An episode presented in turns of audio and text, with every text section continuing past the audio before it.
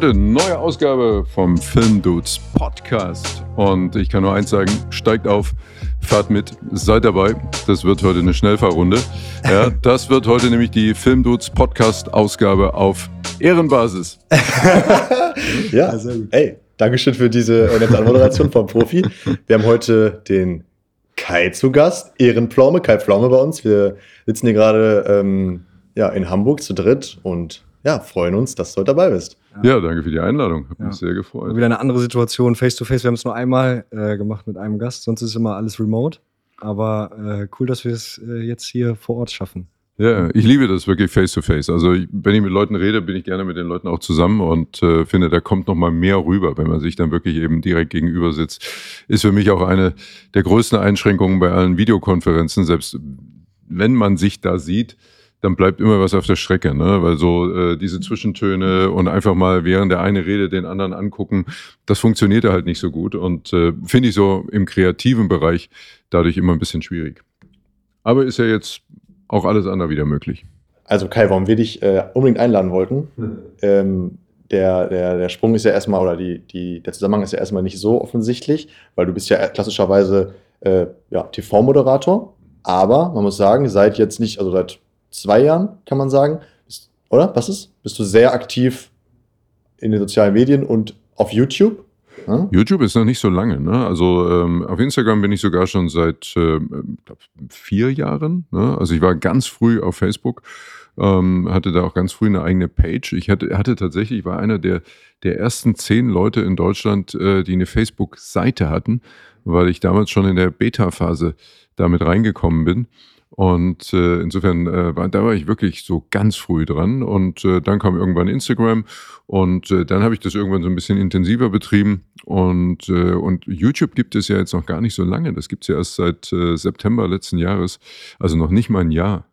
Und die Wahrnehmung ist aber natürlich vielleicht eine andere, aber ne, es gab so Zeiten, da haben mir Leute geschrieben, kann man eigentlich irgendwo noch das Internet aufmachen, ohne dass du einem entgegenkommst.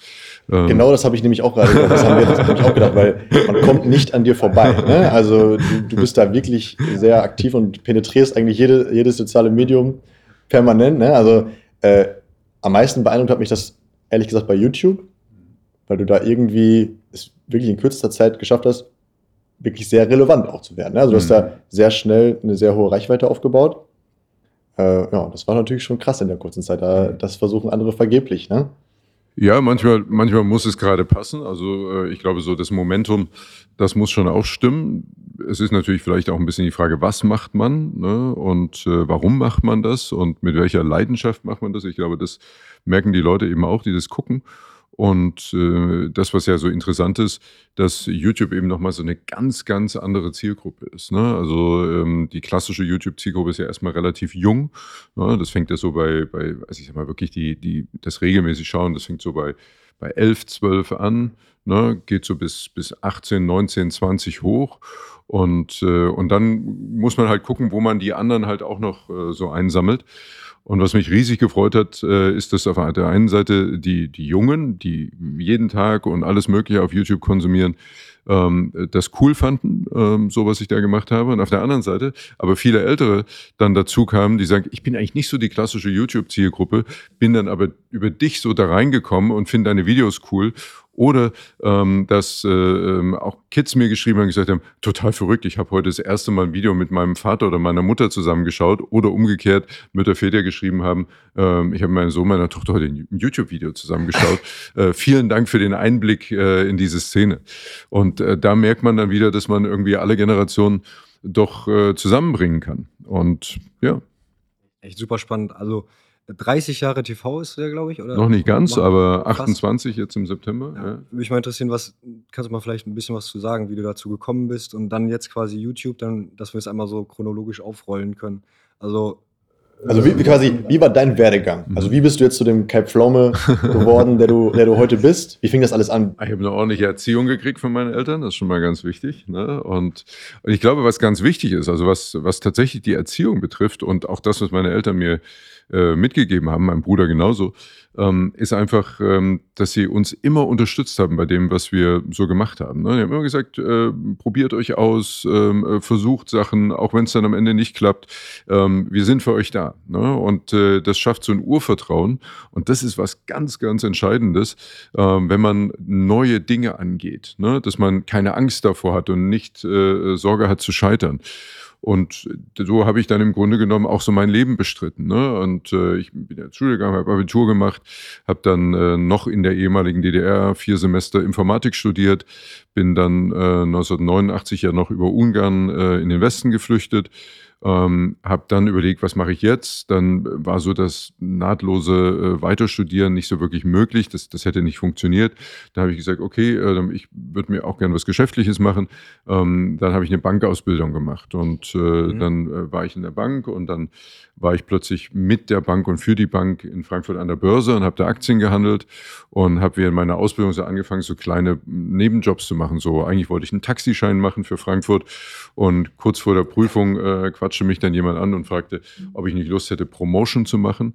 Ich hatte keine Ahnung, was der von mir will und äh, habe dann so gesagt, was muss ich da machen und äh, was verdiene ich da? Das waren für mich die beiden ähm, wichtigsten Informationen und da hat er mir das gesagt und habe ich gesagt, alles klar, mache ich.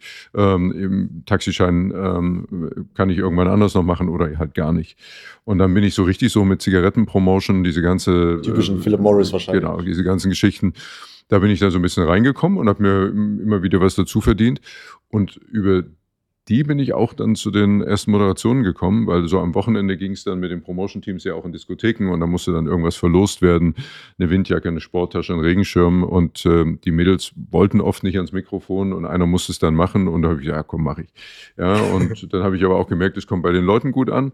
Und ja, dann habe ich das immer weitergemacht und dann ähm, brachte Philip Morris äh, Anfang der 90er Jahre wirklich als allererste brachten die Karaoke nach Deutschland und machten dann eine ähm, Karaoke-Tour. Ne? Und äh, dann habe ich auch wieder gesagt, ja, würde ich auch moderieren. Da gab es sogar noch ein bisschen mehr Geld, fand ich auch cool. Und äh, dann bin ich darüber so immer mehr da so reingerutscht. Und dann habe ich irgendwann äh, einen Nebenjob gehabt, äh, dass ich fünf Tage in der Woche in der Bank gearbeitet habe und fünf, sechs Abende irgendwo auf einer Bühne gestanden habe und äh, irgendwelche Karaoke-Veranstaltungen moderiert habe. Und dann musste ich mich irgendwann einfach entscheiden. Und dann habe ich gesagt, so, jetzt äh, kündige ich in der Bank, versuche mich selbstständig zu machen. Und mein Ziel ist Fernsehen. Und dann war ich mal Kandidat bei Herzblatt. Du warst ähm, Kandidat? Ich war Kandidat. Wer war damals Moderator? Äh, das war Rudi Carell noch zu der Zeit. Ja. Okay, schon ein paar Jahre her, ja. Genau, ein paar Jahre her. Und das war so meine erste Erfahrung im Fernsehen. Und äh, dann kam irgendwann ähm, jemand auf mich zu in Frankfurt, wo ich damals wohnte, und fragte mich, ob ich nicht Lust hätte, ähm, Kandidat in einer anderen Sendung zu werden. Und da habe ich der Frau so ganz auf blöd gesagt, ähm, nee, ist für mich nicht interessant, äh, tut mir leid, die nächste Show, in die ich gehe, ist meine eigene. Ne? Und da hat, die, da, da hat die mich angeguckt, ja, und habe ich so gedacht, was ist das für ein Trottel, was ist das für ein Idiot, ja, äh, was für ein blöder Spruch. Ne? Und so, wir sind dann auch total, also sofort irgendwie auseinandergegangen ne? Mhm. und haben uns dann später aber doch nochmal getroffen und äh, sind dann doch noch ins Gespräch gekommen und äh, über sie bin ich dann äh, zum ersten Moderatorencasting eingeladen worden und das war eine Game Show bei RTL und äh, da, da, wusste ich, da sind noch sieben andere Leute, die da gecastet werden und das äh, Ergebnis war, dass diese Show nie produziert wurde. Und dann bin ich zu einem anderen Casting eingeladen worden. Da waren sogar neben mir nur noch sechs andere. War aber dann dasselbe Spiel. Die Show wurde nie produziert. Und dann kam das Casting für Nur die Liebe zählt. Und da wusste ich von vornherein, da werden irgendwie an vier Tagen insgesamt 40 Leute gecastet. Und da mhm. sind ganz viele dabei, die schon andere Sachen fürs Fernsehen gemacht haben. Und da habe ich gesagt, komm, hingehen, äh, Leute treffen, Erfahrungen sammeln, nach Hause fahren. Ne? Da habe ich irgendwie am Abend vorher noch eine Veranstaltung gehabt, die ging bis zwei Uhr nachts. Ich kam da morgens an, äh, war völlig zerstört. Ähm, und äh, so bin ich da so ein bisschen durchgegangen, mit so einer völligen Egaleinstellung. Und das hat mir vielleicht dann in dem Moment aber diese Lockerheit gegeben, ne? weil ich eben nicht so verkrampft war und besonders gut sein wollte. Und ja, und dann rief mich irgendwann jemand an und sagt, ja, also ähm, das hat uns gut gefallen, wir würden gerne mit dir eine Testsendung machen und dann gucken. Wie alt warst du da? Da war ich 26. 26. Genau. Und dann habe ich. Jetzt? jetzt bin ich 54. Ja. Und, und, besser in Shape als wir beide. Ja. das kann ich jetzt so nicht sagen. Aber ja, sieht das T-Shirt aus. Gucken wir mal, vielleicht nochmal. Ja, und dann habe ich am 12. September 1993 habe ich dann meine erste Sendung moderiert und das war damals nur die Liebe zählt und das lief ja zu der Zeit dann erstmal bei RTL die ersten zwei Jahre. Mhm. Und da ging es los. Und jetzt überspringen wir mal sehr viele Jahre. Mhm. Dann kamst du irgendwann vom Privatfernsehen dann zum öffentlich-rechtlichen. Mhm. Das ist auch zehn Jahre her, genau. Ja. Zehn Jahre schnell, okay. Mhm. Und was, warum hast du das gemacht? Also hatte das einfach ein Karri- neuer Step für dich, einfach Lust gehabt, einfach hat es vielleicht. Also zu dem Zeitpunkt, äh, da war ich 15 Jahre dann bei Sat 1 inzwischen und das war eine schwierige Phase für den Sender und die Sendergruppe. Ähm, da ging einfach nicht mehr so viel wie in den Jahren zuvor und äh, ähm, es wurde auch relativ viel gespart. Und dann habe ich gesagt, okay, ähm, also das, das ist ja manchmal dann auch so, dass dann Glück und Zufall zusammenkommt und dann ähm, kriegte ich diese Anfrage äh, von der ARD und die, die fragten, ob ich mir vorstellen könnte, äh, da zu ihnen äh, zu kommen und da ähm, Shows zu machen. Und dann, ähm, ja, ähm, habe ich mir das natürlich überlegt und habe dann auch mit den Kollegen bei Sat1 nochmal gesprochen und habe ihnen auch gesagt, dass ich ein anderes Angebot habe. Und sie mussten dann am Ende einfach sagen, wir können dir, es ging immer um Inhalte, aber wir können dir inhaltlich nichts ähm, Äquivalentes bieten. Und äh, deswegen, ja, kam das dann eigentlich fast zwangsläufig mit dem Wechsel. Und ich muss wirklich sagen, habe ich bis heute nie bereut. Also ähm, erstens äh, ist es super cool, was ich jetzt alles machen kann. Ähm, ich bin ähm, super happy auch mit der Ausrichtung äh, der Programme, weil das ja alles äh, sehr gut gemachte und sehr moderne Unterhaltungsshows sind. Und ich glaube, wir haben da auch gemeinsam gerade in der Unterhaltung im ersten auch sehr viel bewegen können. Und von daher ähm, ist das einfach perfekt, so wie es jetzt ist. Also darfst du dich auch so ein bisschen selbst verwirklichen quasi. Total, Ja. total. Also das ist, das ist ja in jeder Form äh, im Leben der ganz große Luxus, wenn du das machen kannst, was du machen möchtest und nichts machen musst. Ne? Und gerade eben auch, wenn du das inhaltlich mitbestimmen kannst und eben sagen kannst, äh, ich möchte das und das machen und das möchte ich halt nicht. Oder eben äh, auch eigene Ideen umsetzen kannst. Ähm, ähm, wer weiß denn sowas zum Beispiel war weitgehend eben meine eigene Idee auch. Und äh, ähm, dann, ähm, man hatte mich dann gefragt, ob ich mir vorstellen könnte, auch äh, was am Vorabend zu machen. Und ähm, dann habe ich gesagt, ja, kann ich mir schon vorstellen, finde ich super attraktiv. Aber so ein ganz normales Quiz ist halt nicht mein Ding. Ne? Weil das, also ein klassisches Quiz funktioniert ja über Tempo, über Druck. Ne? Und, und das sind so Dinge, und es ist ja sehr statisch. Ne? Weil So ein klassisches äh, Quiz ist ja wie eine Choreografie. Ne? Es gibt im Grunde genommen äh, bestimmte Kamerabilder, bestimmte Lichtsituationen, bestimmte äh, Musiken. Ähm, und ähm, dadurch bist du auch als Moderator sehr eingeschränkt, weil du musst ja all dem entsprechen und hast keine große Bewegungsfreiheit da im Studio. Und ich bin immer gerne nah dran an den Leuten und äh, suche immer auch Freiraum für ähm, Spontanes. Und all das ist im Grunde dann in die Überlegung äh, für wer weiß denn sowas eingeflossen. Und äh, deswegen ist die Show vielleicht auch heute so, wie sie ist. Wie viele Shows machst du jetzt? Also wie viele verschiedene hast du dann? Äh, sind also jetzt klassische Shows, die sich wiederholen, drei verschiedene. Das ist klein gegen groß. Äh, wer weiß denn sowas? Und äh, kaum zu glauben. Ähm, kaum zu glauben läuft im NDR-Fernsehen. Ähm, das äh, ist das, was wir jetzt aktuell auch gerade hier in Hamburg produzieren. Das startet jetzt am äh, 4. Juli wieder, kommt dann immer sonntags äh, Viertel vor zehn. Hat auch durchaus ein Kultpotenzial ne? und äh, ist eine sehr, sehr lustige Show. Und das ist etwas, ähm, ähm, ja, was es dann am Ende ausmacht. Also so eine, also die sind alle sehr verschieden, die Sendungen, aber sie haben so einen gemeinsamen Kern. Ne? Und damit äh, eben vielleicht eben auch erfüllen sie alle im Kern dann die Erwartungshaltung, die die Zuschauer auch an mich haben. Ne? Mhm. Dann, du willst ja nicht, äh, wenn du jetzt jemanden auf eine bestimmte Art und Weise gut findest, dann willst du ja nicht, dass der mal so und mal so ist, ne? sondern du willst eine gewisse Verlässlichkeit. Ne? Ja. Also wie bei jeder großen Marke willst du einfach ein gewisses Markenversprechen, was dann auch eingelöst wird. Was man jetzt so merkt, finde ich, und da muss ja eigentlich auch dein Arbeitgeber, oder ist ja nicht ein Arbeitgeber, aber dein Kunde in dem Fall, äh, unglaublich dankbar sein. Ein Vertragspartner. Ein Vertragspartner, exklusiver Vertragspartner. Ja. Ne? Ähm, du kriegst es ja, glaube ich, gerade ganz gut hin, diese Welten so ein bisschen zu mixen. Du Mhm. holst jetzt Leute, ich, sag jetzt, ich nenne es jetzt mal Internet-Persönlichkeiten, sage ich mal. Ich sage mal Online-Stars. Das ist echt ein Begriff, den ich, den ich erfunden habe, weil ich weiß natürlich, dass viele Leute aus diesem Begriff, äh, aus dem Internet, äh, egal was sie da machen, äh, die wollen ja schon gar nicht als Influencer gelten. Ne? YouTuber ist ja auch irgendwie so ein bisschen abgestempelt, ne? also kann man so sagen, aber das, das, da schwingt ja immer ein bisschen was mit, ne? also so ein bisschen Klischee mit. Und äh, ich finde, Online-Stars beschreibt einfach am allerbesten, ähm, was sie da tun. Ne? Sie, sie, es passiert im Online-Bereich und sie sind große Stars ähm, und mega erfolgreich mit dem, was sie da tun. Ja. Und die, also, da hast du ganz Gutes hinbekommen, diese Leute wiederum auch ins lineare Fernsehen zu Mhm. holen und ich sage jetzt mal dich als Gesicht des linearen Fernsehens, hast es ganz gut geschafft, eben in diese Online-Welt, mhm. also einzutauchen ist ja viel, zu, also du bist ja da sehr erfolgreich. Du bist ja nicht nur eingetaucht, du bist da angekommen mhm. und veränderst das gerade oft. Ich bin drin. Du bist ich bin im Game. Drin, ja, du bist im Game. ähm, ja, was, was, äh, also musstest du das bei, ähm, bei dem Sender irgendwie pitchen? Also waren die da sofort begeistert von oder waren die eher skeptisch oder? Also das, was ich online mache, muss ich mit dem Sender nicht abstimmen. Ne? Das ist ja mein eigener Bereich. Ähm, das kann ich ja frei und selber entscheiden, was ich da mache und wie ich da mache. Also da muss ich keinen fragen. Ähm, aber äh, ich finde es extrem wichtig und das, äh, ich, bin jetzt niemand, der sagt, äh, ich sehe, dass das meine große Aufgabe, diese beiden Welten zusammenzuführen. Ne? Mhm. Also so, so ticke ich gar nicht. Aber ich finde das total spannend, weil ich glaube, das sind zwei ganz, ganz große Bereiche, wo es äh, gewisse Überschneidungen gibt, ne? also wo es äh, auch Gemeinsamkeiten gibt und auch gemeinsame Zielgruppen gibt. Gibt andere Bereiche aber, wo diese Welten auch völlig getrennt voneinander sind, weit weg voneinander sind.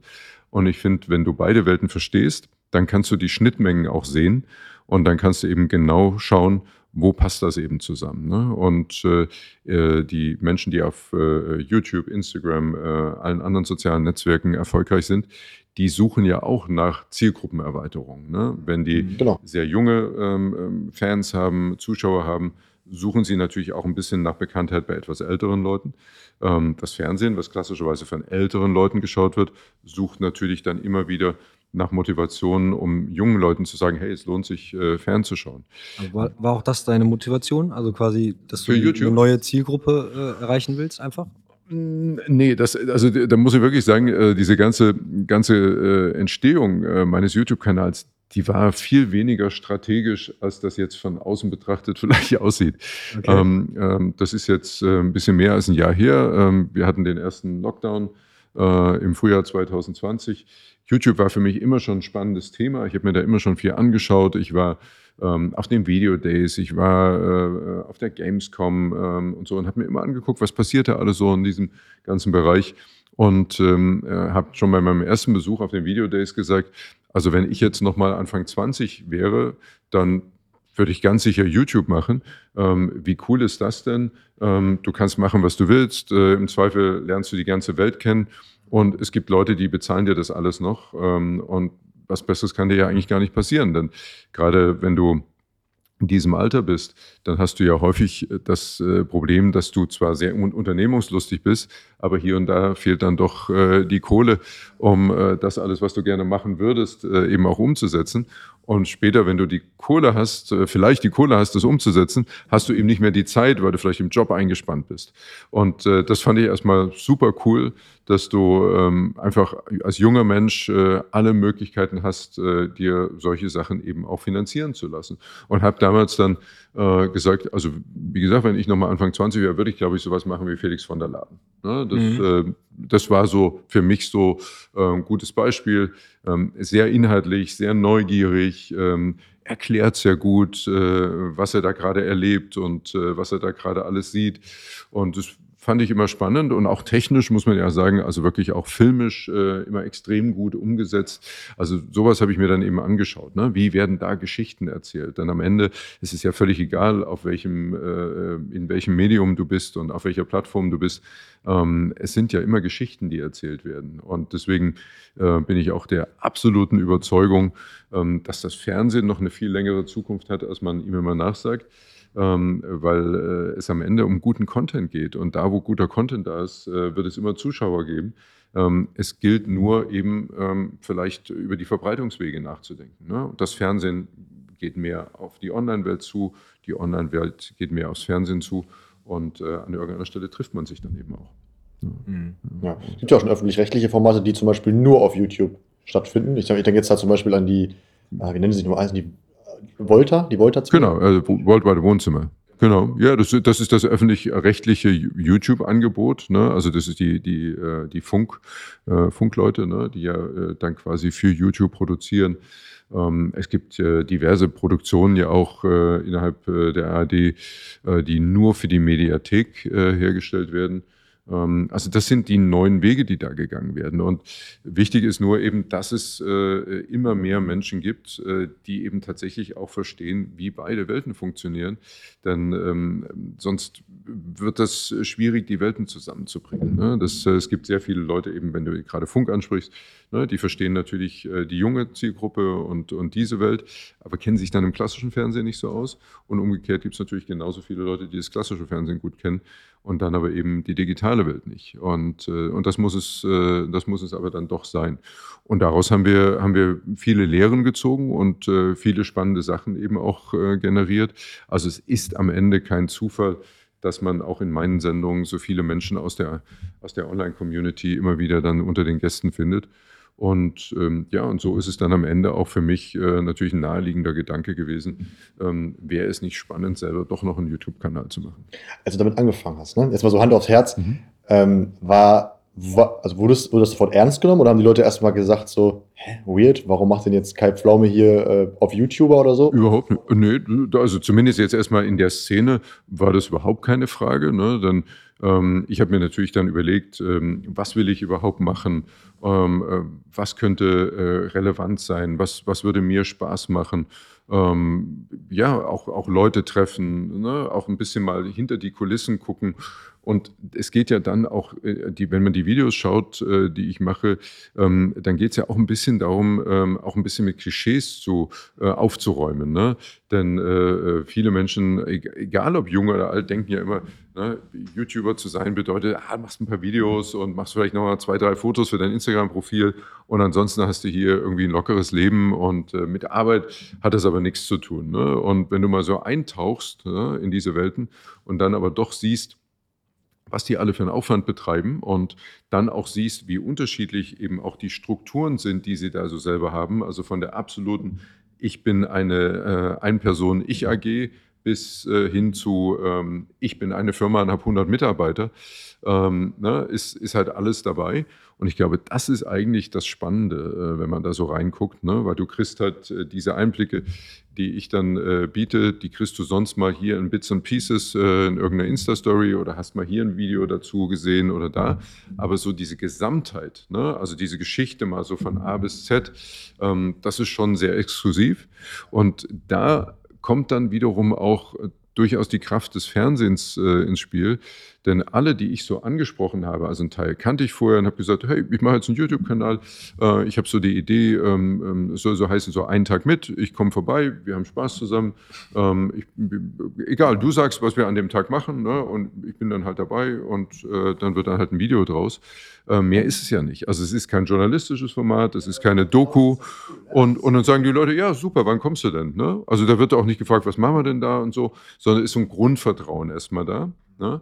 Und dann kommt aber so ein bisschen noch dazu, dadurch, dass ich ja zu meinen Gästen hingehe, ne, ist es natürlich für die irgendwie auch, dass sie dann sagen, oh, wow, cool, jetzt kommt der zu mir. Ich muss nicht mal zu ihm kommen, sondern der kommt zu mir.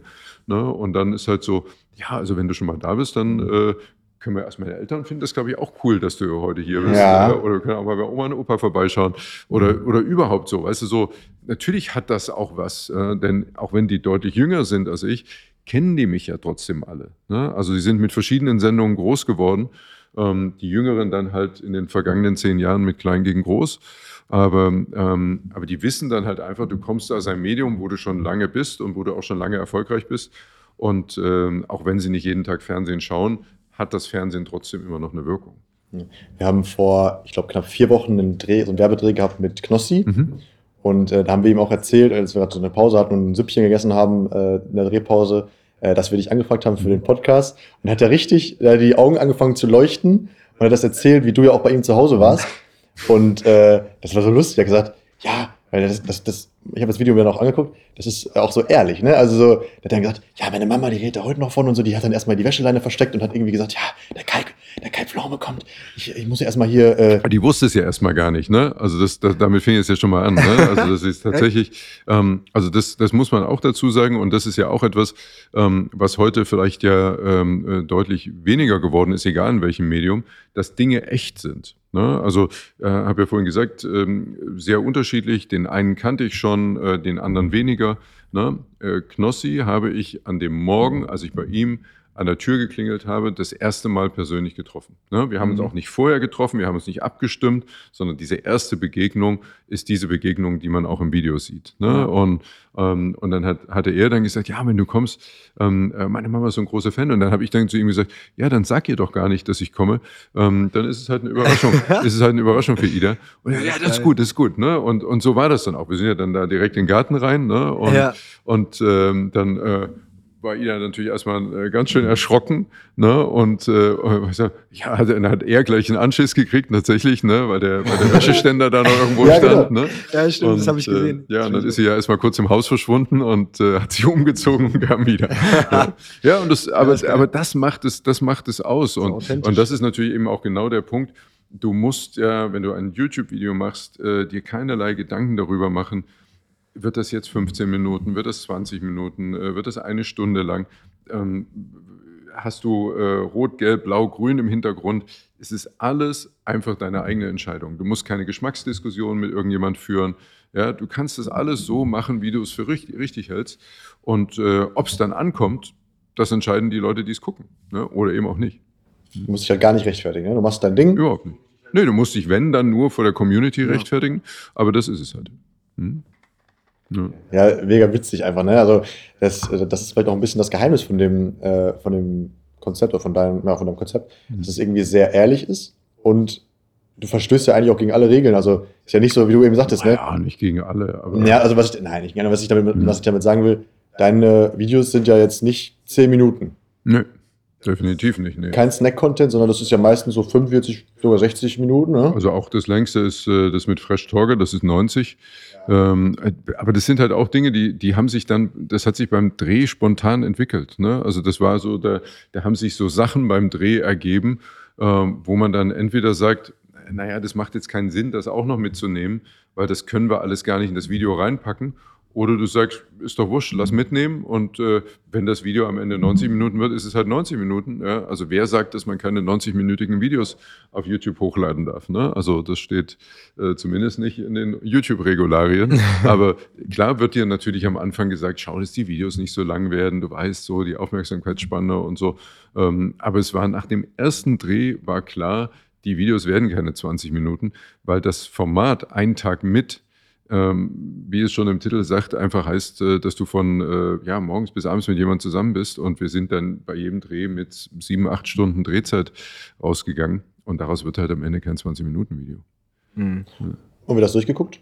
Das wird nicht durchgeguckt, weil das wäre auch, das passiert einfach selten, aber die, die, die Leute gucken das natürlich in Einzelteilen. Ne? Mhm. Und selbst die Videos, die ich jetzt sag mal, letztes Jahr im September eingestellt habe, ähm, haben ja immer noch äh, hohe Zuwachsraten, ähm, weil jeder, der neu auf den Kanal guckt, ähm, einfach erstmal schaut, mit wem hat er denn schon gedreht ne? und, und dann alle Videos durchguckt, die ihn dann interessieren. Ne? Und von daher wachsen die Views auf jedem Video ähm, bis heute und das wird auch immer so bleiben, weil das ist ja auch zeitloser Content. Ne? Das ist ja nichts. An ein Event wird ja- gebunden, sondern das ist ja, ne, also ein, mich interessiert ja heute noch, was, was Knossi vielleicht so machen. Das, sein Alltag ist ja vielleicht nicht so anders wie vor einem Jahr. Genau, und das sind, ist ja durchaus auch äh, exklusiv. Eben auch das ist ein gutes Beispiel, ne? weil Knossi ja dann selber gesagt hat, ähm, äh, oh, ich, ich zeige dir ja Sachen, die habe ich noch nie jemand gezeigt.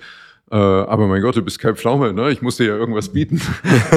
und, äh, und so sind das halt dann, und es ist halt viel Atmosphäre. Ne? Also das äh, hat ja auch viel mit, wegen tatsächlich mit Spaß zu tun. Ne? Und äh, da auf der Sommerrodelbahn und so, das sind ja alles Momente, äh, die kannst du ja vorher gar nicht ausdenken. Ich glaube, wo der immer noch nachhaltig geschockt ist, ehrlicherweise, ist, wo du dann, die, wo du dann auf dieser Koppel warst und dann diese Pferdescheiße so da weggeräumt hast. Das, das, das, hat, den, das, hat, den, das hat den geprägt, glaube ich. Soll nochmal erzählen. Ja, ja. Aber, aber Mai, ich weiß immer gar nicht, weißt du so, das ist ja immer so die Frage, was haben die Leute von dir ein Bild, wenn sie, wenn sie dich irgendwie treffen, ne? Also denken sie irgendwie, ja, der ist jetzt beim Fernsehen, der macht sich die Hände nicht dreckig und, und Pferdescheiße, ich meine, wer schon mal Pferdeäpfel in der Hand hatte, weiß nun auch, äh, selbst wenn die frisch aus dem Pferd rausgefallen sind, ähm, haben die ja eine gewisse feste äh, Konsistenz. Ja, und äh, Pferdescheiße reden. ja, da kann man auch mal, kann man auch mal zupacken. Ja? ich habe sie ja nicht gegessen. Ich glaube, er hätte es nicht erwartet. Nee, aber, aber das ist so, also deswegen sage ich auch mal, du, ich bin für jeden Spaß zu haben und, äh, und das ist auch im Grunde ja, das Feedback, was dann so aus der Community kommt, weil die, die Leute, die das gucken, äh, die haben ja dann auch das Gefühl, die lernen dich nochmal ganz neu, anders und besser kennen. Ne? Und, das glaube ich auch. Und von daher ist tatsächlich auch die Bindung, die du mit der, mit der YouTube-Community hast, ist viel, viel höher noch als die Bindung mit der Instagram-Community.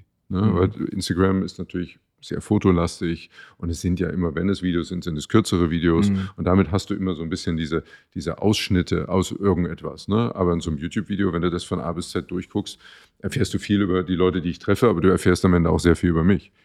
Ja. ja. Wir haben uns vorgenommen, mal so ein paar Zwischenfragen zu stellen. Die Frage ist jetzt nicht so provokant, aber äh, eigentlich gerade off-topic. Äh, so, kannst du sagen, was dein peinlichster Moment deiner Karriere war? Du meinst TV überhaupt oder? oder äh, überhaupt. Also gab es mal irgendwas im TV, wo du dachtest, ach du Scheiße, ist jetzt nicht passiert? Pff, ähm, also ich glaube, so richtig peinlich, peinlich, ähm, das, das glaube ich nicht. Also das, das werde ich tatsächlich natürlich immer mal wieder gefragt. Ne? Das ist äh, eben auch so eine typische äh, Journalistenfrage. no front, no front. Ne? No front. Aber nein, ähm, also ich weiß, das ist, das ist wirklich schon lange her. Ich habe mal so eine, ähm, so eine Veranstaltung in, in Berlin in der Deutschen Oper moderiert und äh, ähm, dann äh, sollte ich sozusagen den nächsten Act anmoderieren. Und äh, dafür äh, äh, bin ich quasi von der Bühne, ähm, so hatte ich so einen Gang so auf die Vorderbühne. Ne? Mhm. Und ich wusste schon beim Loslaufen, ja, dass ich nicht mehr weiß, was als nächstes kommt. Ne? Also okay. das ist so, du läufst los und du hast so einen Moment Leere im Kopf. Ne? Und ich äh, moderiere ja frei, das heißt, ich habe keine Karten in der Hand, habe keinen Teleprompter, wo ich irgendwas ablese, ne? sondern ich habe die Sachen im Kopf. Und äh, dann äh, erzähle ich das. Und ich lief los und ich wusste, ich habe keine Ahnung, was als nächstes kommt. Ne? Und dann läufst du und läufst und dann kann man das ja eine Weile, kann man das ja so ein bisschen überspielen, ne? weil du kannst ja so ein bisschen das hinauszögern, so bis man dann zum nächsten Punkt kommt. Aber irgendwann war der Weg zu Ende. Dann stand ich ganz vorne an der Bühnenkante und ich wusste immer noch nicht, was als nächstes kommt. Ja, und dann äh, musste einfach eine Nummer draus machen. Und dann habe ich wirklich so gesagt: so, okay, Leute, ähm, die Hoffnung war groß, aber ähm, ich muss jetzt noch einmal ganz kurz zurückgehen. Ja, und äh, ich bin mir ziemlich sicher, auf dem Weg zurück, ja, da wo ich gerade hergekommen bin, ähm, auf dem Weg zurück da fällt mir dann auch wieder ein, was ich eigentlich gerade erzählen wollte. Ja, und dann äh, habe ich, und die Leute haben natürlich gelacht und so, ne? Und das ist ja völlig in Ordnung. Und dann bin ich zurückgegangen und da war es tatsächlich auch so. Also, also ja. am Weg zurück fiel es mir wieder ein.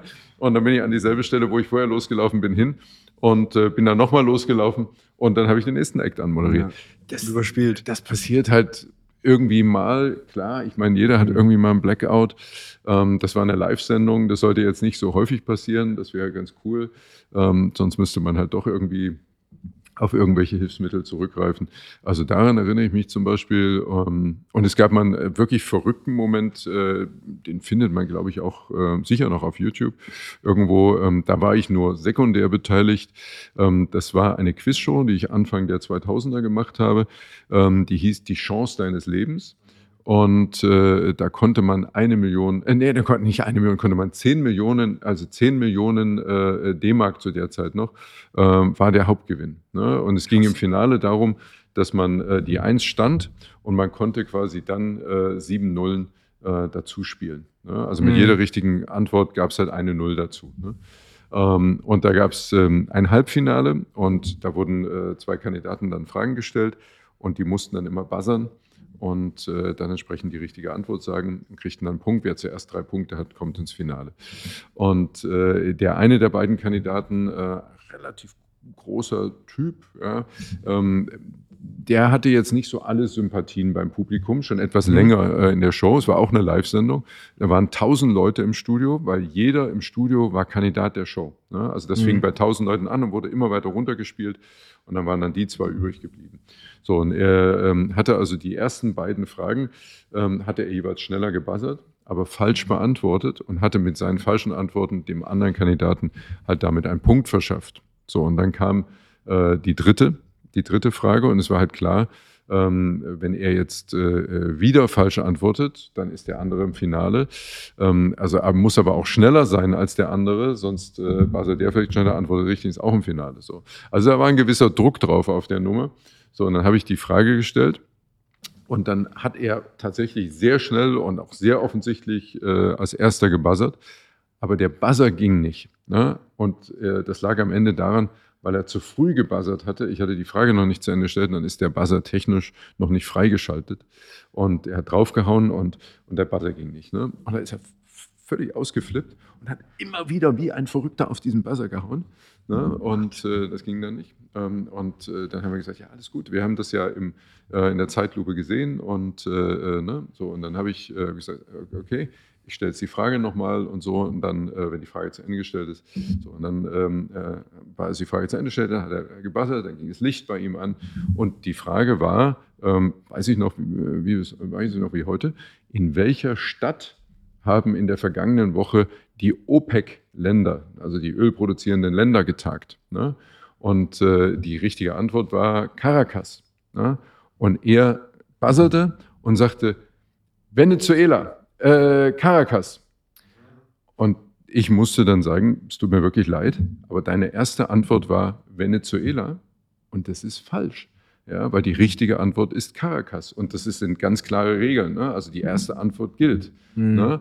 Und damit ist der andere natürlich mit einer wiederum falschen Antwort von ihm ins Finale gekommen. Und der Typ flippte völlig aus. Ne? Also, oh Gott, ja, ja, 10 Millionen Euro schon noch gespielt. Ja, ja, der flippte völlig aus und sagte, was für eine Scheiße, hier der Buzzer funktioniert nicht und ich kann mich nicht mal versprechen.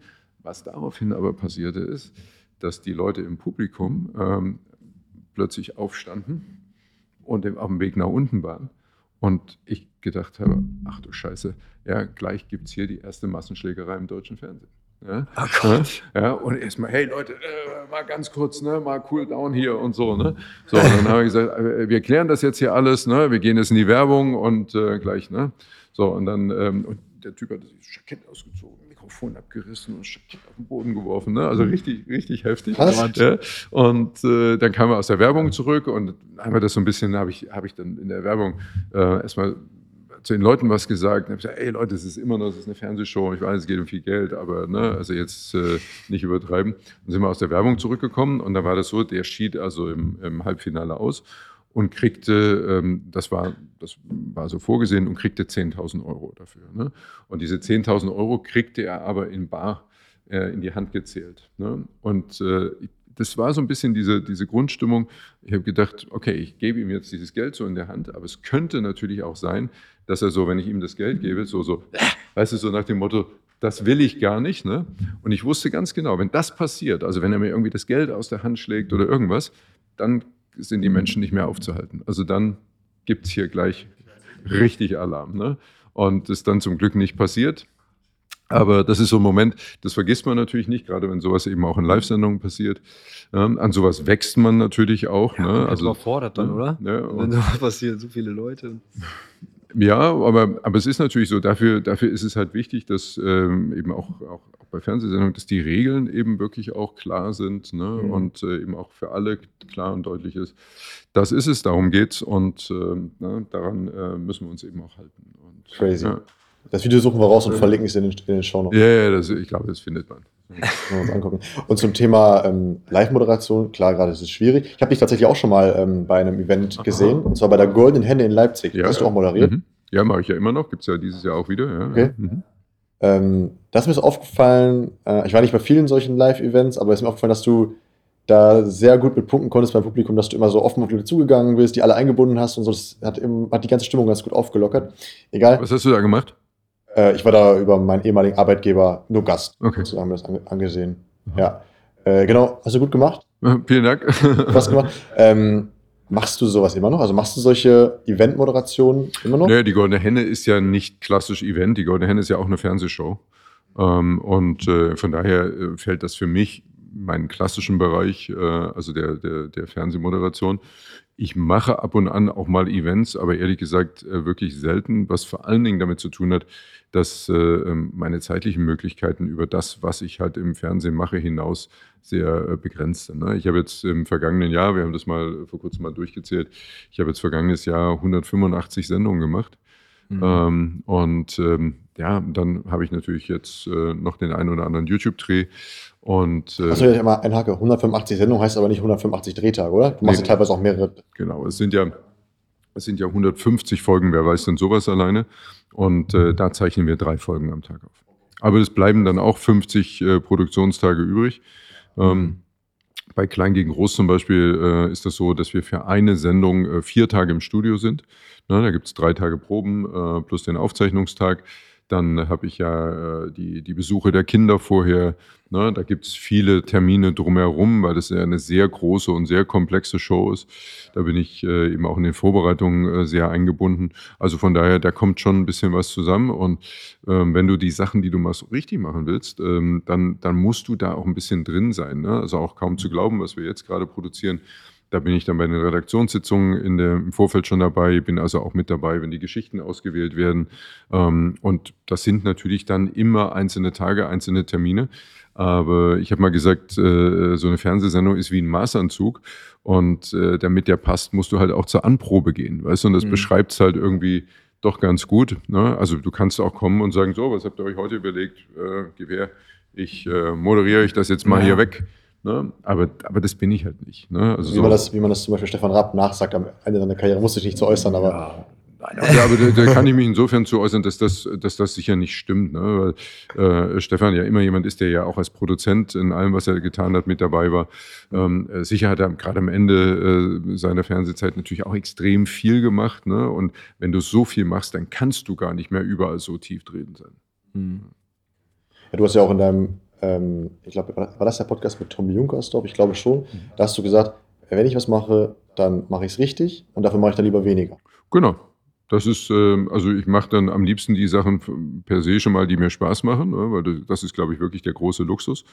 Und ich glaube, äh, der Spaß ist dann auch die größte Motivation, die man haben kann. Ne? Also du, du gehst da raus und äh, ich kann mich wirklich nicht erinnern, äh, dass ich schon mal ins Studio gefahren bin und gesagt habe, jetzt muss ich da wieder ins Studio und da, da habe ich so gar keinen Bock. Ja, also so, das, das gibt es, glaube ich, tatsächlich gar nicht. Deswegen sind wir auch wirklich sehr glücklich, dass du die Zeit heute für uns genommen ja. hast. Ja. In dem Podcast haben wir auch immer gesagt, oder öfters wurde gesagt, dass du so viele Podcast-Anfragen bekommst und eigentlich immer alle ablehnen musst. Deswegen. Ja, also das ist, ja, also, äh, also ich muss, muss auch sagen, ich fand das, ich fand das einfach cool, so auch, auch also eure Anfrage, ähm, fand das interessant, fand das spannend ähm, und ich kann natürlich gar nicht in jeden Podcast gehen. Ne? Also selbst wenn ich es wollte, es gibt einfach so wahnsinnig viele Podcasts und äh, ähm, das ja. äh, ist natürlich dann eben zeitlich schon mal nicht möglich. Und ich schaue da natürlich auch immer, ähm, wo ist so die, die Grundlage, wo, also worüber quatschen wir und äh, was, was für Leute hören euch zu. Ne? Und äh, wenn ich jetzt gerade in einem Podcast war, der in eine ähnliche Richtung geht, macht es keinen Sinn, vier Wochen später in einen anderen Podcast zu sehen, der in die gleiche Richtung geht. Ne? Mhm. Und äh, von daher ähm, versuche ich mir das ein bisschen einzuteilen und äh, ich will den Leuten ja jetzt auch mit meiner oder allem, was ich so erzählen kann, ja auch nicht auf den Sack gehen. Ja, da auch immer keine Sorgen. Ich glaube, da sind die Leute schon äh, interessiert. Mhm. Was uns interessiert, ähm, also das mit YouTube, das hättest du ja nicht machen müssen. Ja, also du hast ja, ein, dir geht's ja gut, du hast ja einen tollen, tollen Job und hast da, mhm. bist ja auch ganz gut ausgelastet, muss man ja sagen. Ja? Mhm. Hast ja gerade gesagt.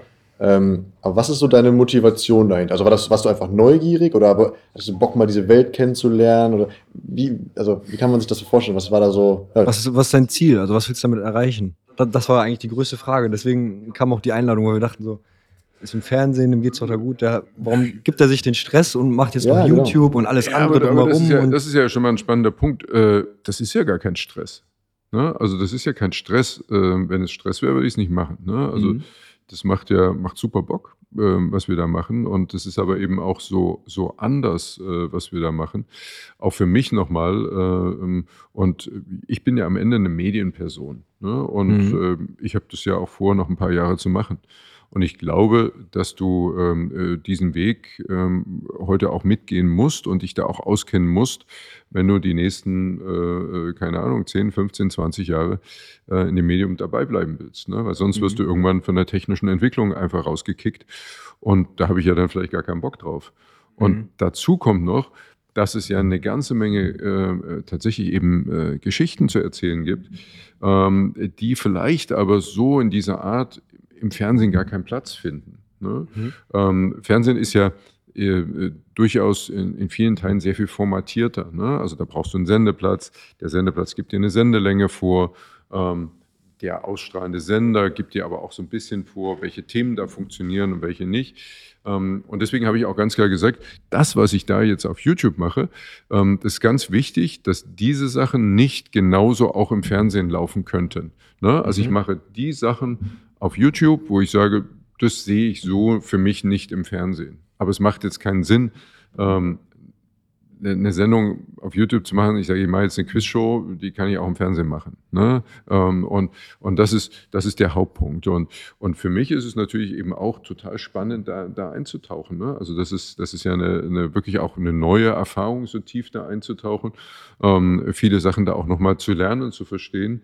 Und äh, von daher hm, ist das also, wie gesagt, keine strategische Entscheidung im Sinne von, dass da irgendjemand kommt und sagt, ah, Kai, für deine weitere Entwicklung wäre es echt super, wenn du jetzt äh, mhm. einen YouTube-Kanal machen würdest. Sondern es war vor einem Jahr, es war Lockdown. Ähm, ich habe mir, wie viele andere, äh, dann vielleicht eben auch die Frage gestellt, okay, also man wusste ja sowieso gar nicht, wie lange äh, ist man jetzt zu Hause und so. Und dann habe ich mir überlegt, so, was, was macht man jetzt so in der Zeit? Und dann kam ich ganz schnell irgendwie dazu und ich sagte, das ist doch jetzt eigentlich der perfekte Moment. Ich habe jetzt alle Zeit der Welt, ähm, mir erstmal überhaupt diese Struktur aufzubauen, die ich brauche. Ne? Ich hatte ja niemanden, ähm, der das mit mir filmen könnte, der, der, der das schneiden könnte, ähm, dass ich mir das äh, äh dann erstmal suche. Dann äh, ging es natürlich darum, wie heißt der Kanal, äh, ähm, die ganzen Sachen, die natürlich dann äh, in die Optik gehen, ne? also die, das Markenzeichen und, und, und. Äh, und was mache ich vor allen Dingen überhaupt auf dem Kanal? Ne? Mhm. Und das, das sind ja diese Dinge, die musst du dann für dich erstmal definieren und herausfinden.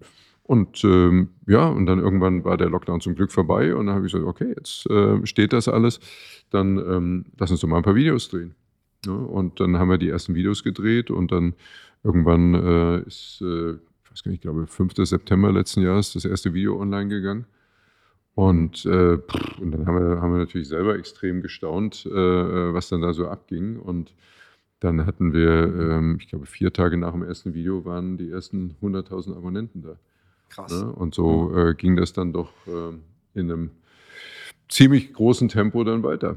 Ja, hm. Also am Anfang war es erstmal nur so ein Spaßprojekt und dann habt ihr ja, gemerkt, so das ist immer noch ein Spaßprojekt. Ne? Also das, ähm, wie gesagt, da hat sich ja nichts dran geändert. Äh, mhm. Äh, ich muss es tatsächlich, so wie ihr sagt, ich muss es nicht machen, mhm. aber es macht mir in der Tat Spaß. Mhm. Ähm, auch äh, die ganze Vorbereitung der Drehs, ähm, so, also was machen wir, wo machen wir das, äh, äh wo übernachten wir äh, und und und. Also das mache ich tatsächlich dann auch selber. Ne? Also mhm. diese, diese ganzen Orga-Geschichten, das erinnert mich auch so ein bisschen tatsächlich so an die Anfangszeit des Fernsehens. Ne? Da, ich, da war das ja genauso. Ne? Also da ist man ja auch mit kleinem Besteck unterwegs gewesen. Und ähm, ja, das, das ist doch super, dass das heute immer noch so funktioniert. Aber der YouTube-Kanal finanziert sich von alleine. Also die Jungs, die das für dich schneiden und so, wird das über den YouTube-Kanal finanziert oder Genau. Sagst also, einfach so, das zahle ich aus meiner also die, Tasche. am Anfang war das natürlich erstmal eine Investition, ne? weil du, mhm. äh, also ich habe ja die ersten, ähm, ich glaube, das waren dann bis Ende des Jahres 15 oder 16 Videos. Mhm. Und äh, ich hatte der äh, Community auch ganz klar gesagt, ich spiele ähm, also vom 5. September bis 31.12. Äh, alle Videos werbefrei. Also die waren mhm. alle ohne Monetarisierung, gab keine Werbebreaks. Ähm, und das, ja, das war für mich dann gar nicht so klar, dass das eben mhm. auch so, das, äh, so, so ein großes Ding ist. Ne? Also so voll krass. Äh, es gibt keine Werbung. No, habe gerade 90 Minuten Video äh, ohne Werbung gesehen. Ne? Und, äh, und das habe ich, ich habe das als Investition gesehen. Und äh, ähm, ja, und das äh, habe ich dann, hab, am, so im 1. Januar habe ich dann die Werbung auch eingeschaltet und das ist ja auch mhm. völlig normal, weil alle Videos auf YouTube haben Werbung. Und äh, nee, der, der Kanal finanziert sich äh, von selber. Und äh, die beiden Jungs, äh, Julian und Justin, äh, äh, mit denen ich das mache, Max noch dabei und so, also so, das macht einfach super Laune. Ja? Und mhm. ich lasse die auch sehr weitgehend äh, erstmal alles machen, weil das auch wichtig ist. Äh, Julian ist 20, äh, Justin 27 und ähm, hatten Julian, der hauptsächlich äh, auch eben den Schnitt führt, ein sehr gutes äh, Verständnis äh, für Storytelling. Ähm, auch gerade für Gesprächssituationen. Ne? Und natürlich besprechen wir so ein bisschen, was sind so die, die Hauptpunkte und äh, worauf soll so der Fokus liegen. Aber ich habe gerade auch bei den ersten Videos gesagt, macht mal so, wie ihr das für richtig haltet. Ja? Und dann gucke ich mir das an und dann reden wir drüber. Ne? Ähm, aber es bringt ja nichts, wenn ich von vornherein sage, mach so, mach so, mach so. Ähm, ich glaube schon, dass ich mich sehr gut gerade mit dem Metier auch auskenne und äh, auch weiß, wie ein guter Film äh, funktioniert und wie man eine gute Geschichte erzählt. Aber ähm, es ging ja jetzt genau darum, vielleicht das ein oder andere auch ein bisschen anders zu erzählen. Ne? Und auch das äh, ist etwas, was YouTube ausmacht, dass du halt viel weniger so, so starres Korsett hast. Ne? Also auch wie geschnitten wird und, und wie gefilmt wird. Ne? Also so Fernsehen ist ja viel so Schuss gegen Schuss, ne? Und äh, der eine macht bei einem Gespräch macht eine Zweier, der andere macht die nahe und dann wird das halt immer verschnitten. Und äh, das äh, muss ja jetzt so überhaupt nicht so sein. Ne? Also äh, wir drehen heute eigentlich ganz anders und äh, eben auch gerade so, dass es eben auch der, der Spontanität natürlich entsprechend Raum gibt. Hm? Und jetzt erzähl mal, du hast ja schon mal angeteasert am Telefon, dass ähm, du jetzt gerade an einem neuen Projekt arbeitest. Mhm. Quasi, sagen wir mal, neue, ich nenne es mal eine neue Staffel sozusagen. Ja. Du hast jetzt einen, einen, einen Tag im Leben von gemacht. Mhm. Also das mache ich auch weiter. Ne? Okay. Also das ist nicht mhm. zu Ende. Ne? Also äh, ein Tag mit. Ähm, das ist ja ein, ein Format, ähm, das kann ich immer weitermachen. Ne? Also immer, wenn es da wieder jemand Spannenden gibt, ähm, dann äh, werden wir neue Videos drehen. Wir haben jetzt im Frühjahr ganz wenig äh, Videos gemacht, weil einfach diese, diese ganzen Rahmenbedingungen äh, halt durch Corona sehr schwierig waren. Ich wollte auch nicht so Maskenvideos und mhm. habe ich gesagt, da mache ich lieber dann gar keins in der Zeit. Ähm, war ja so, Gastro war zu und so, man konnte ja im Grunde auch nichts machen. Und jetzt geht halt wieder richtig was und dementsprechend werden wir jetzt natürlich auch wieder ordentlich was drehen.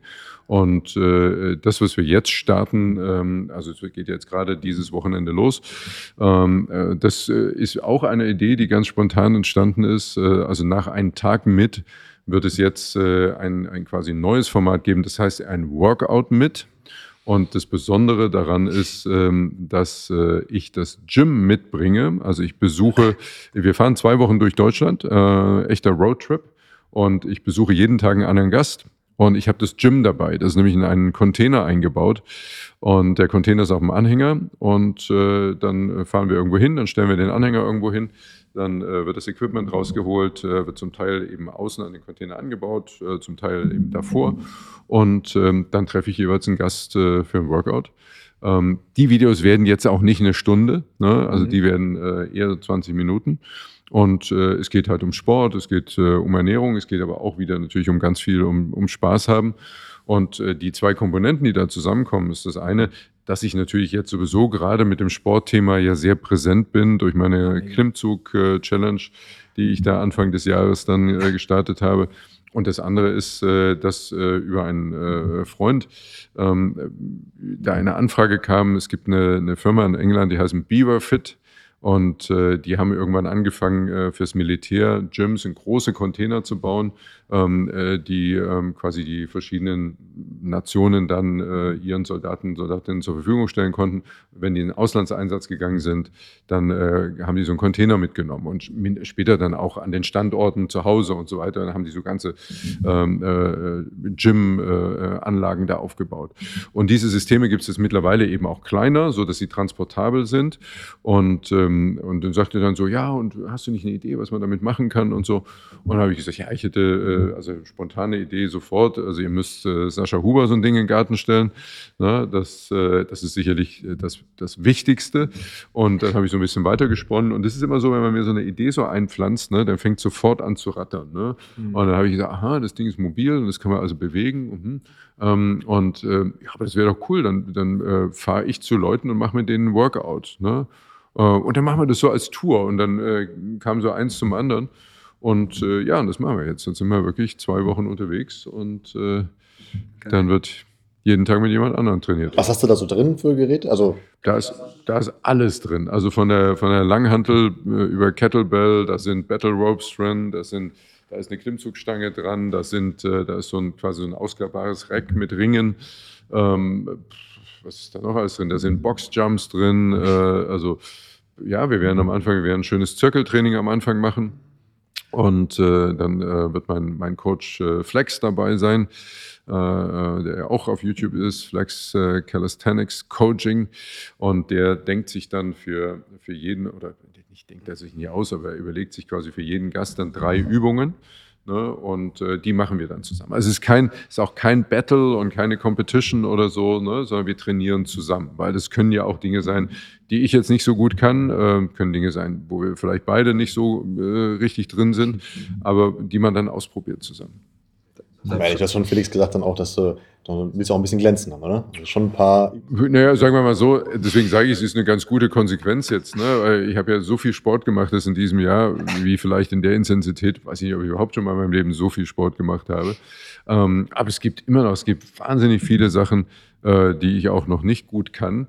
Und äh, es wird bestimmt Sachen geben, also wenn ich äh, jetzt mit Kevin Wolter zusammen einen Dreh habe, den wir ja haben werden, äh, dann, ja, dann, dann kommt es darauf an, was wir machen. Ne? Also ich glaube, wenn es ans Bankdrücken geht, ähm, dann, äh, dann machst du den fertig, oder? Würde, werde ich ihn fertig machen. Ne? Ich glaube, da würde, Kevin Wolter ist. Ne? Ja, der ist so ein bisschen, ein bisschen breiter geworden bisschen, als, wir beide zusammen. Ne? Und äh, ja, ich glaube, das ist natürlich seine Paradedisziplin. Ne? Alles, wo es so richtig ins Eisen geht und wo es richtig schwer wird.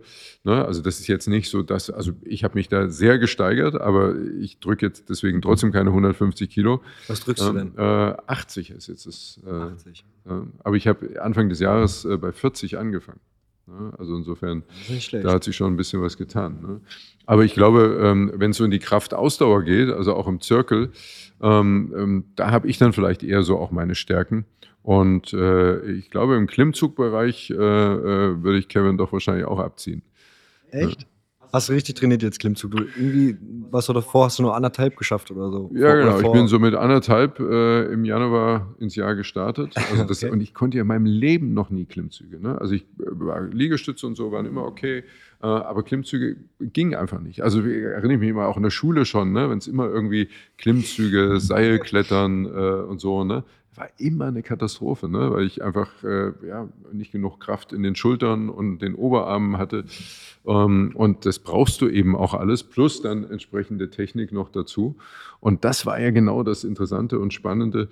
Ähm, äh, mit dieser Frage bin ich ja dann Anfang des Jahres äh, äh, angetreten und habe gesagt, kann man das schaffen, wenn ich jetzt wirklich, also von absoluter Nicht-Klimmzug-Typ, ähm, ich schaffe äh, anderthalb an guten Tagen, kann man das schaffen, äh, in sogar knapp etwas weniger als drei Monaten bis Ende März zehn Stück zu schaffen. Also kann man das trainieren bis dahin.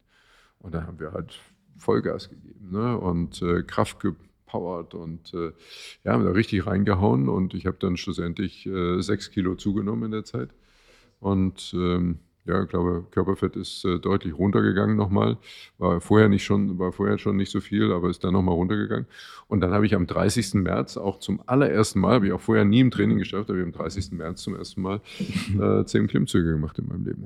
Ich muss auch sagen, wir sind ja jetzt hier zusammen mit dir in einem Raum. Also bist gut in Shape, das kann man. Das kann man ja, ja. Guck mal, ich habe das wörtlich genommen. Man kommt an mir nicht mehr vorbei. Kannst du denn schon sagen, darfst du schon äh, bis noch ein Nähkästchen plaudern, wenn du dann da alles so besuchen wirst mit der Tour?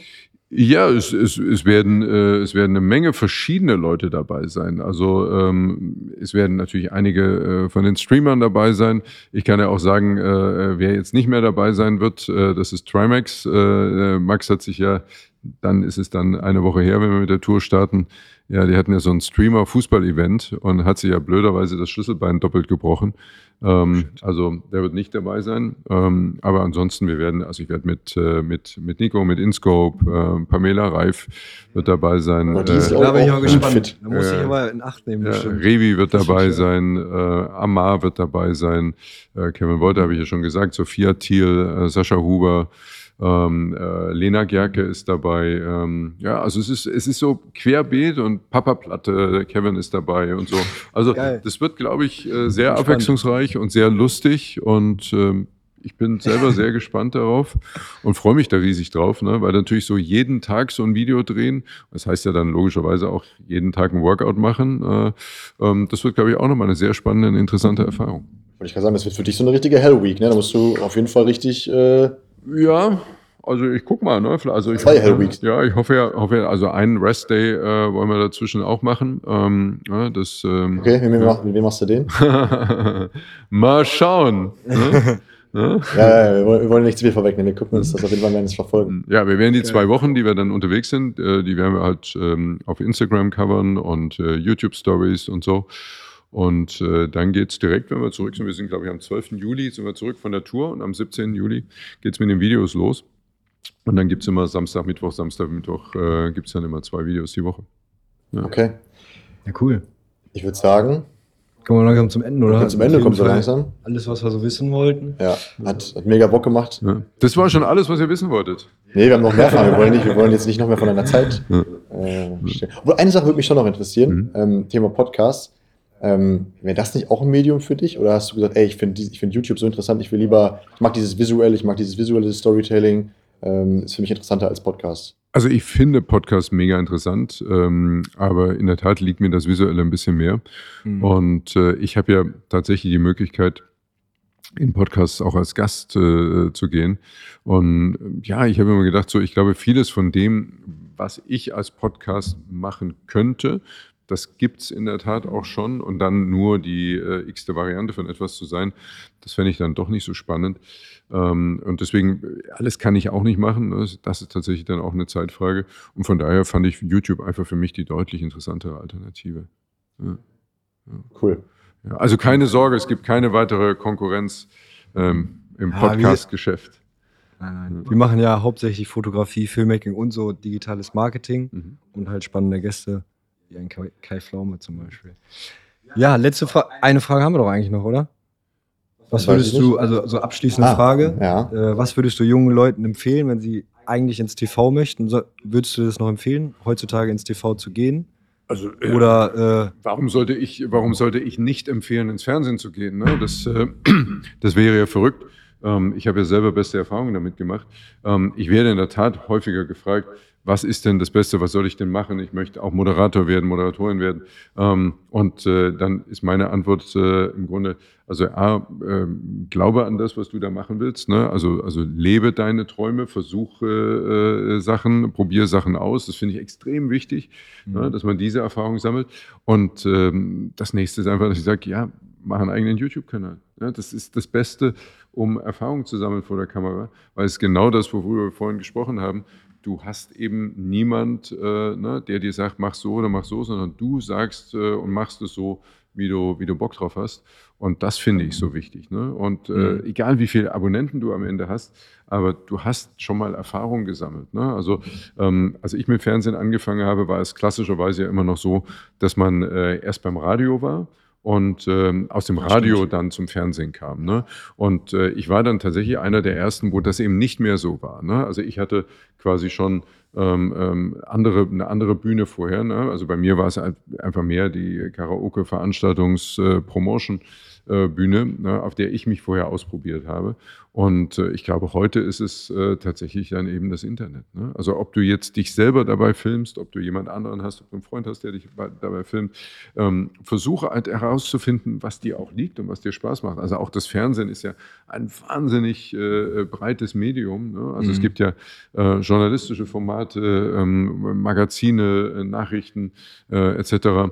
Und es gibt genauso natürlich eben auch äh, Sport, äh, es gibt Boulevard, es gibt Show. Also es sind so viele unterschiedliche Dinge, die man im Fernsehen machen kann.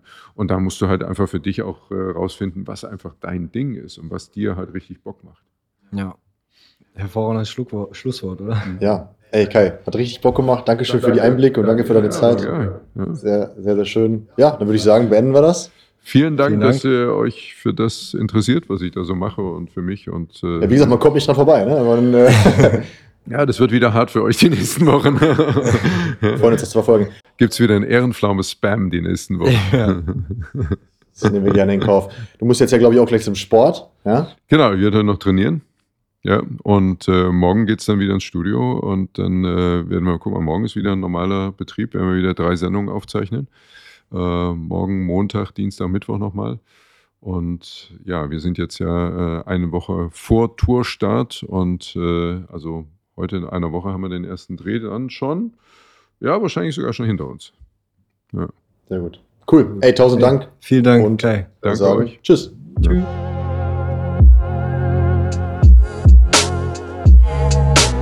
Ja, das war die Filmlust Podcast Ausgabe mit Kai Pflaume.